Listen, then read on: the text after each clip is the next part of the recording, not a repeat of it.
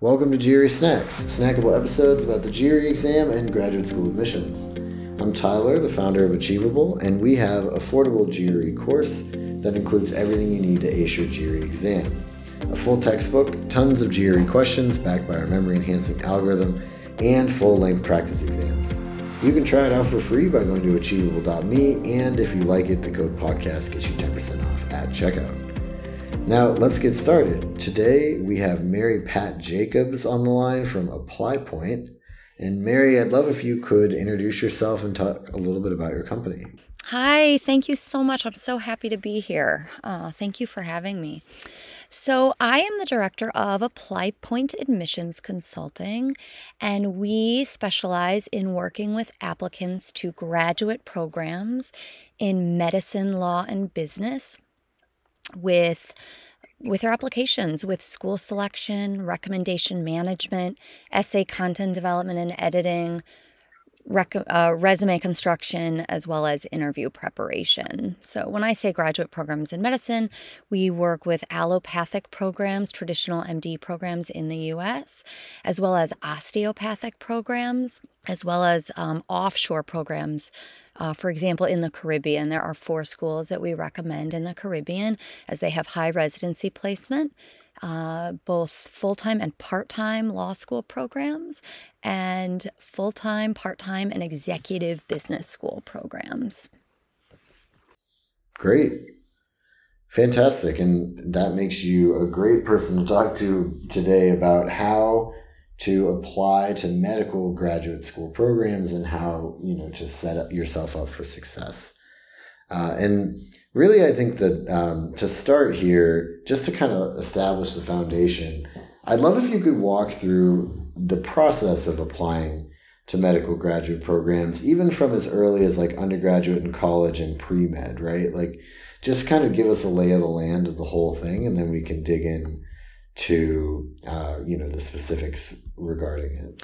Absolutely. So in your undergraduate coursework, you you want to try obviously to fulfill all of the pre-medical requirements, which will fall under the umbrella of biology, chemistry, physics, and math. When you apply to medical school, you're actually going to have a separate B C P M G P A. Um, so you want to try your best to do your pre-medical requirements in undergrad. If you don't, if you major in the humanities and you don't do any of your pre-medical requirements, don't worry, you will have an opportunity in post-bac programs to complete those that you can do, you know, once you graduate from college. But like I said, you want to try to get at least some of those in. Um, and then in addition to taking those courses, you know, really taking part in opportunities that may reinforce your commitment to the study of medicine is a really good idea. So um, taking part in research research roles, clinical roles where you're interacting directly with patients. Um, you want to get as much of that as possible. Also, you know, charitable and extracurricular involvements that is going to give you clinical exposure. Um, and then depending on when you're looking to apply to medical school, you're going to be You know, you, while you will matric, you you'll matriculate to medical school in, in the autumn, in August, September, but you you'll be submitting your applications a full year prior to matriculation. So we want to have your common application for AMCAS, for the allopathic programs, ready to go uh, really in June. So the process for that, you're going to, you know, you, prior to that, of course, you'll be taking your MCAT, you'll submit your transcript, you'll do, you know, your work and activities section, which is a very sort of long-winded resume. You'll have also your personal statement. Um, you'll submit those materials, and then you will, you'll submit those materials in June, and then you'll have secondary essays. So we always recommend that applicants apply to between twenty-five and thirty allopathic programs. Um, this is because allopathic medical school admissions in the United States is so competitive. Um, so that means if you apply to between twenty-five and thirty schools, you're going to have a lot of secondary applications to complete. Um, almost every single right. school on your list will require that. And, you know, really the common application is the tip of the iceberg. That's what we always say. once those secondary applications come calling, you know, you really want to get those uh, submitted within two weeks of receipt. Um, so, you know, again, in addition to, you know. Wow. So you're, you're like, you're doing a bunch of other stuff and then you're getting these things coming at you kind of rapid fire that you have to knock out as quickly as possible. Absolutely. But the, the main thing to remember, of course, in undergrad is to take those courses if you can, at least some. Whatever you don't finish, you can take in a post-bac. Um, you know, in addition to that, getting as many clinical and research-based experiences as you can, preparing for the MCAT, and then, you know, more than a year um, prior to matriculating to medical school, you're going to need to start your application, really like a year and a half or more. Wow. All right. And you'll and submit so you'll submit as, your application a full year prior to matriculation, over a full year prior to matriculation. Wow, that's crazy. So once you've got that submitted, um, I mean, what's the process like on the other side, right? Like, when does it kind of get reviewed? Is it reviewed by an admissions committee? Is it reviewed by actual professors in that school?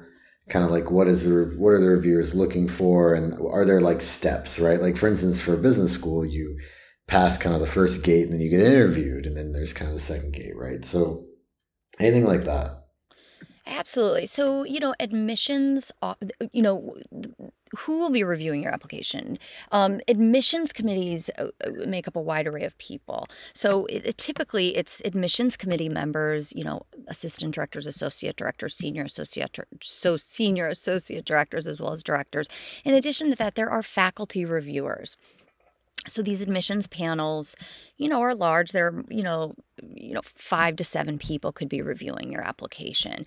And really, you know, what they're looking for, they're going to ask themselves, you know, three questions when they look at your application.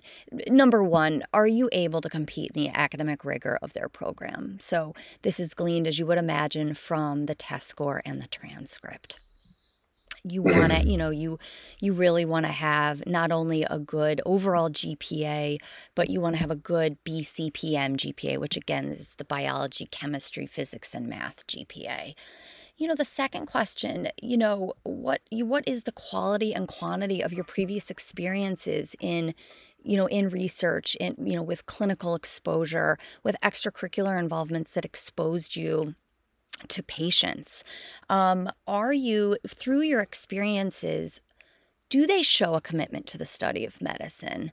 Um, and then, of course, you know, they're they're going to get a lot from, you know, your work and activities. With through the work and activities, they're going to get a broad overview of your experiences. They're going to get a more deep dive with your personal statement into those experiences that really had an impact on you. Um, And then, you know, they're going to, when when they ultimately interview you, when they do, when you complete your Common App and your secondary essays, they're going to review them and they may bring you in for an interview, of course. And with that interview, they're going to say, you know, are you going to be a good fit, you know, in the close-knit and collaborative program that, you know, that we offer? Um, and so they're gauging, you know, what I want to sit next to this person in class. Are they going to be good on teams? Are they going to be good in clinical experiences? So they're really assessing, you know, your abilities in innovation, leadership, teamwork. They're looking at your maturity level, um, you, you know, your ability to connect with your t- with, you know, your classmates, with patients, et cetera. Right.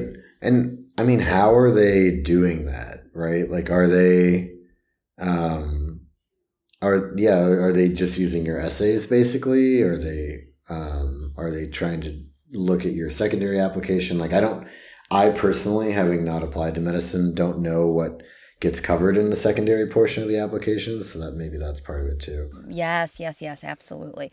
So of course, you know, it, I think, you know, in addition to, of course, the test score and the transcript, the most important part of the application are these essays, um, because it's, it's, you have a lot of control. Obviously, it, it I'm, I'm sorry. Let me start that over.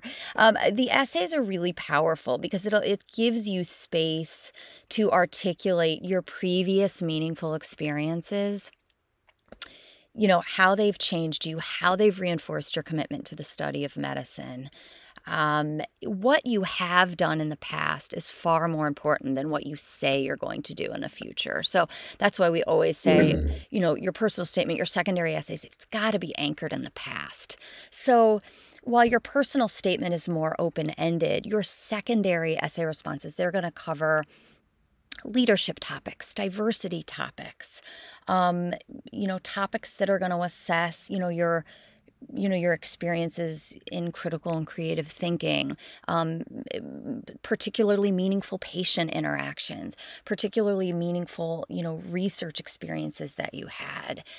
Um, so they, they really are, you know, and, and, you know, assessing broadly your abilities in innovation, leadership, teamwork, maturity, you know, your ability to connect with others, empathize. Um, and, and, and you can do that through story, through personal narrative. Tell them a story that's going to allow them to come to their own conclusions, you know, on your abilities mm-hmm. in these areas. Got it.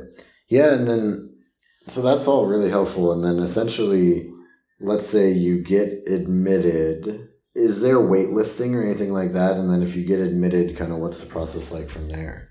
Mm-hmm. Um, yes. So, so when you get, um, when you get admissions decisions, you can either be admitted, put on hold, waitlisted, or denied.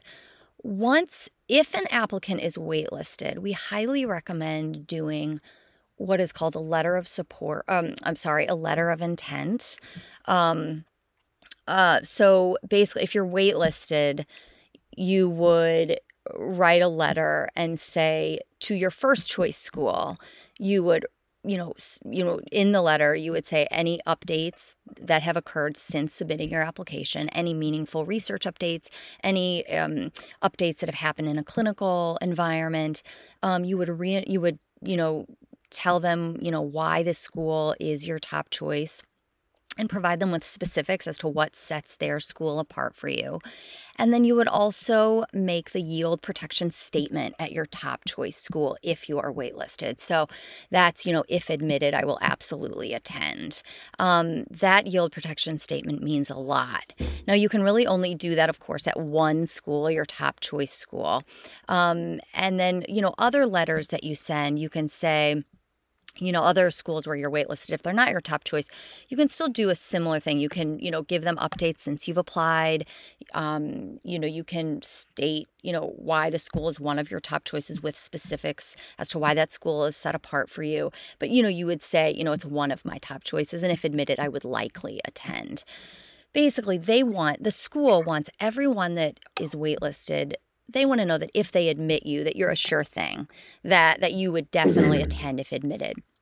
So that's why this letter of intent is so important to send at your top choice school. And the other thing to remember is you want to send a letter of intent. You only get one shot. You want to send that letter of intent at a school where you have a reasonable chance of getting in.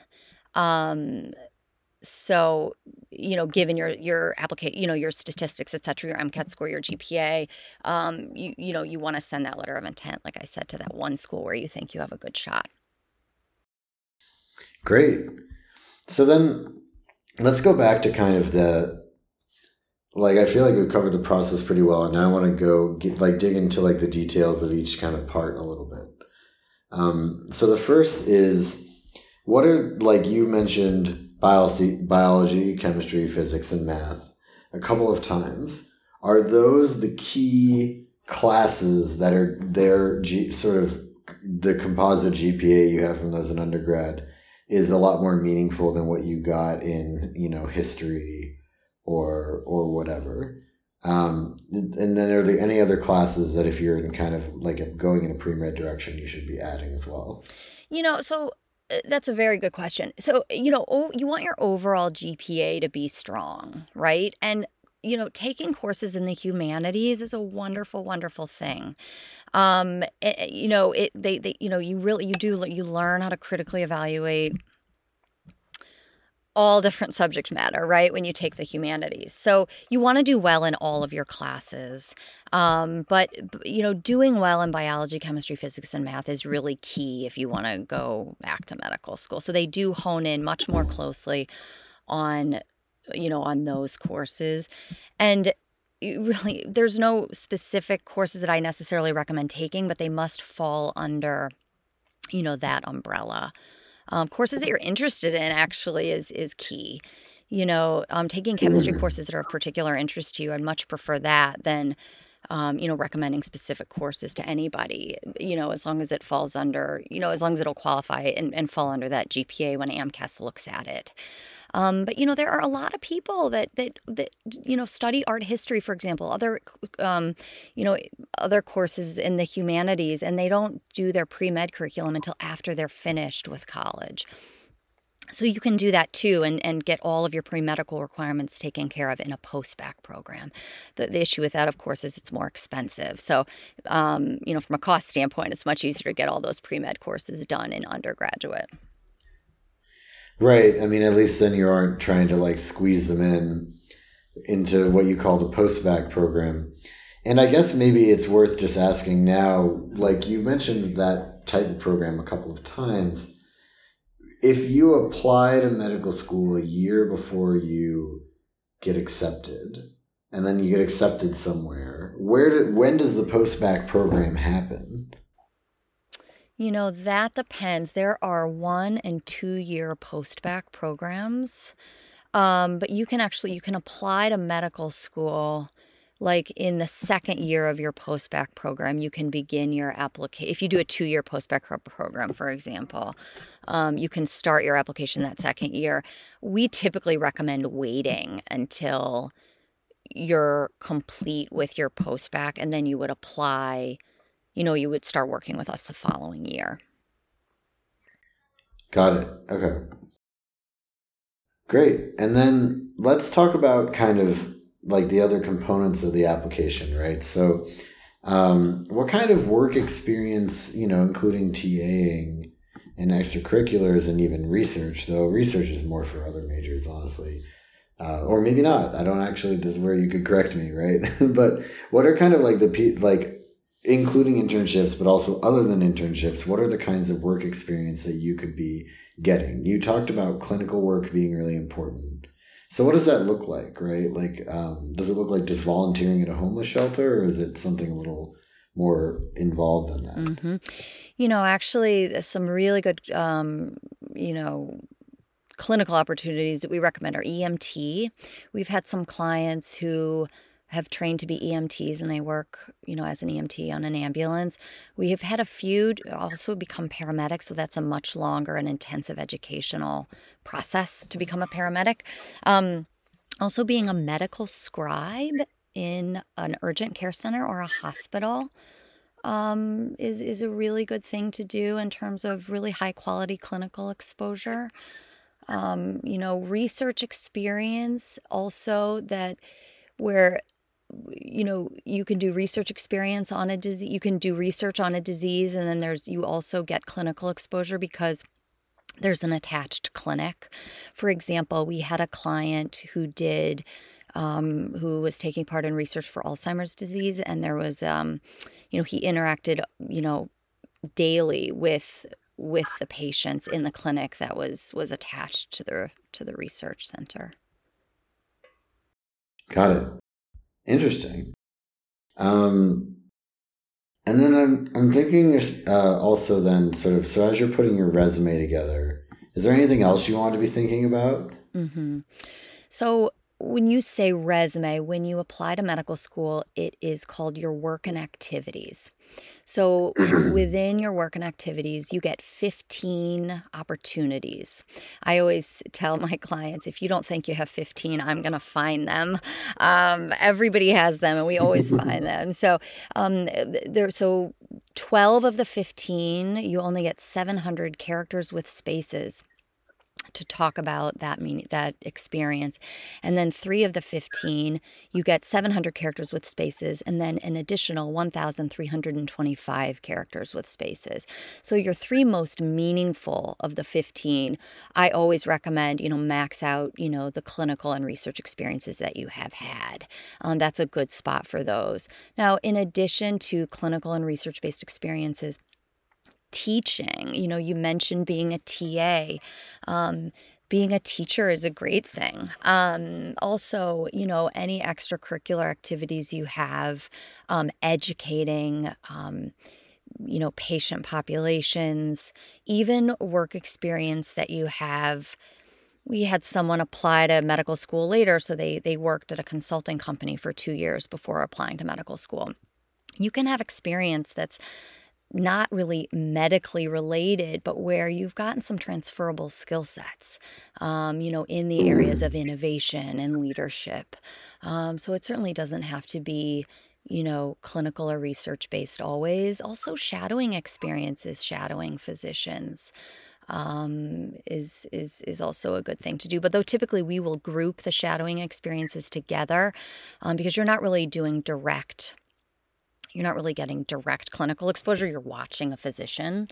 Um, but teaching is, those are really good experiences to have as well. Also, just even hobbies, you know, um, if, if, you know, if you're an accomplished pianist and, you know, you, you continue to work hard at improving your abilities, you know, that's something to include in work and activities. We want you to seem like a well-rounded applicant. Right. Right, exactly. Just like any other resume, right? Um, great. And then, so when you're applying to these programs, what, I mean, you, there's obviously the Common App essay and your kind of like core essay there, right? Um, so in medical then, school, um, yeah, I guess in we, I don't want to get, so oftentimes when people apply to undergrad, they'll call it the Common App essay. Um, but you're right. Oh yeah. Cause it's actually branded Common App by a company. Exactly. So this literally isn't the Common App essay, but AMCAS is on, you know, it, they do provide a common application for medical school applicants. So you will have a personal statement. That's what we call it in medical school admissions. And it'll be, you'll get fifty-three hundred characters with spaces to tell A mu- you'll take a much deeper dive in your personal statement. Um, we love personal narrative, and this is what we're most passionate about. While your work and activities section is really a general overview of, you know, your life from start to finish. When I say that, I mean your life as an adult. So from the start of college and after, your personal statement is a deep dive where you can tell a story that's going to allow the reader to come to their own conclusions about your abilities in the areas of innovation. When I say innovation, I mean critical creative thinking, problem solving, and or leadership, and or teamwork, and or, you know, you know, connecting with patients, et cetera. So, you know, you don't have to tell all of those stories in the personal statement. Again, the personal statement is is a deep dive, where the work and activities is a general overview. Um, you know, the personal statement is, is much deeper. Got it. And then do you have any kind of tips or advice for people when they're applying, like when they're writing their essays, like for medical programs specifically? Yes. Well, so what I typically recommend, we always start the We always start with a, what we call a meaningful experience brainstorm. So we, we call, we call actually, you know, you want to really, we, we don't, we want them to be very, you want to be very free with your writing. You don't want to worry about if it sounds good or bad. You, you really just want to get it down on paper. So in a meaningful experience brainstorm, I want them to think about meaningful experiences. And when I say that, I want to know what they thought, felt, said, and did. And we divide it into buckets. So bucket number one, meaningful experiences where you feel that there was a real shift in your perspective. There was an aha moment. If you wouldn't have had this experience, you would be a different person, professional, and student today. Sometimes it's not always beautiful. Sometimes it could be a failure or you know, you know, something that's showing a big weakness. That's okay. Anything that really prompted an evolution in your perspective. Now, when I give these, I, I really mean about eighty percent of this, um, these experiences that I'm going to be telling you in a few minutes, it should really come from the start of college and after. While we do have meaningful experiences, certainly in our childhood and adolescence, I typically limit that to about twenty percent of the brainstorm. Um, not that, okay. you know, that that those early life experiences can certainly shape us, of course. But for the purposes of the application, we typically like to keep that weighted eighty twenty. Um, mm-hmm. So anyway, this is just for the brainstorm. So bucket number one, meaningful experiences that, you know, really prompted an evolution in your perspective. bucket number two, meaningful experiences that you believe will show the reader your abilities in critical and creative thinking, problem solving. Um, and again, these experiences should be detailed. Don't worry about how it sounds at first on paper. We just want to get it all out. I always say I can always cut the fat. You know, you just want to get it out and be very free right. when you're writing. Um, and, you know, and I want to know what you thought, felt, said, and did. That is so, so important. Give me color. Um, color, you know, makes personal narratives so much richer. Um, the bucket number three, you know, meaningful experiences that will show me your abilities in leadership. Think back to the most meaningful leadership experiences you've had.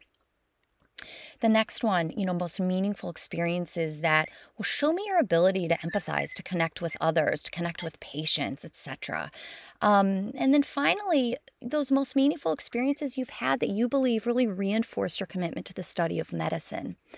Once you do this big brainstorm document, um, that actually once people get started, they think it's a lot of fun. We're going to have, you're going to have so many things to draw from, and it's going to really... You know, once you put it on paper, um, there's a great quote, you know, I write to discover what I know. You're going to be amazed what you look at and what's on paper once you get that brainstorm document done. So once you have that, then you can say, okay, you know, my while my work and activities is a general overview, my personal statement's going to be a deep dive. And when I look through these meaningful experiences, I get a sense of kind of what the trends are, what kind of story, what is going to really set me apart the best for this, for this admissions committee. So when it's all out in front of you, that's when you can really start outlining um, how you want your personal statement to look. But my biggest piece of advice is start with a brainstorm. Um, And then from that, really outline. And again, don't, you know, don't stay so big. You know, we we don't want to keep the reader thirty thousand feet in the air. We want to engage them in the moment, engage them in those very specific experiences that are going to show them who you are. And again, your right. past, your past experiences are so much more meaningful, obviously, than what, what you haven't yet done yet. So we always are going to be anchoring that essay in the past. Yep, got it. No, that makes a ton of sense. And yeah, I, I agree that basically show not tell, and, you know, the show not tell sort of a corollary of that is obviously you can't show what you haven't done yet. I think it's just people really want to see who you are and what you've done. Absolutely. And it's a common mistake. People love to, you know, sometimes they'll say, oh, I want to spend like seventy percent of the essay telling them what kind of doctor I want to be and da da da. But that's wonderful, but but what you have done is far more important than what than what you say you want to do. Got it. Yeah. So then let's talk about the last piece here. I feel like we've got really good coverage on a lot of this, um, and it's just the last bit is about the letters of recommendation. So the first question I have is if you're applying to, you know, essentially like a medical program, who are your letters of recommendation coming from? Um, and then the second is what should be in those letters and what should be emphasized. Mm-hmm. So with medical school, you definitely want a mix of, um, you know, of professors, right? So you want at least two science professors. You want um, one, one can be, you know, non-science can be in, within the humanities. It shows you're a well-rounded student. In addition to that, you're going to want um, recommenders who have seen your work, you know, witnessed your work um, very closely, who've worked very closely with you. So they can speak with specifics on your abilities in, you know, like I said, those same areas, innovation, leadership, teamwork, um, people who have supervised you, um, th- these people who have supervised you in research experiences, in clinical experiences.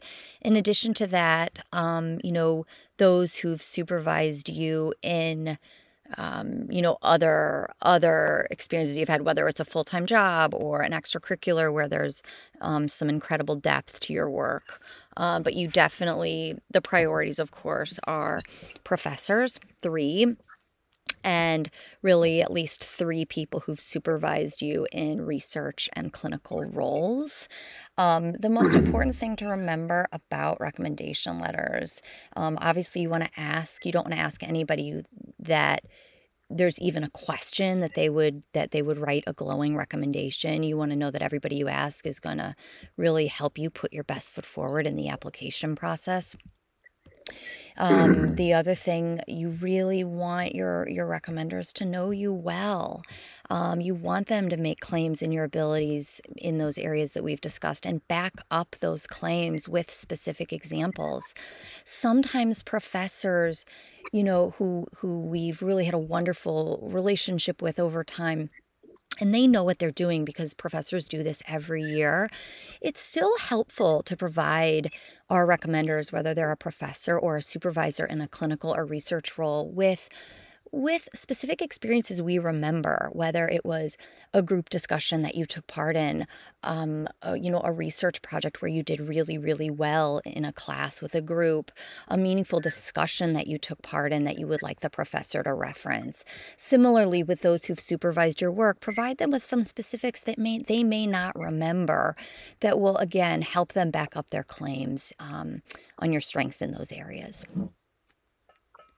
Got it.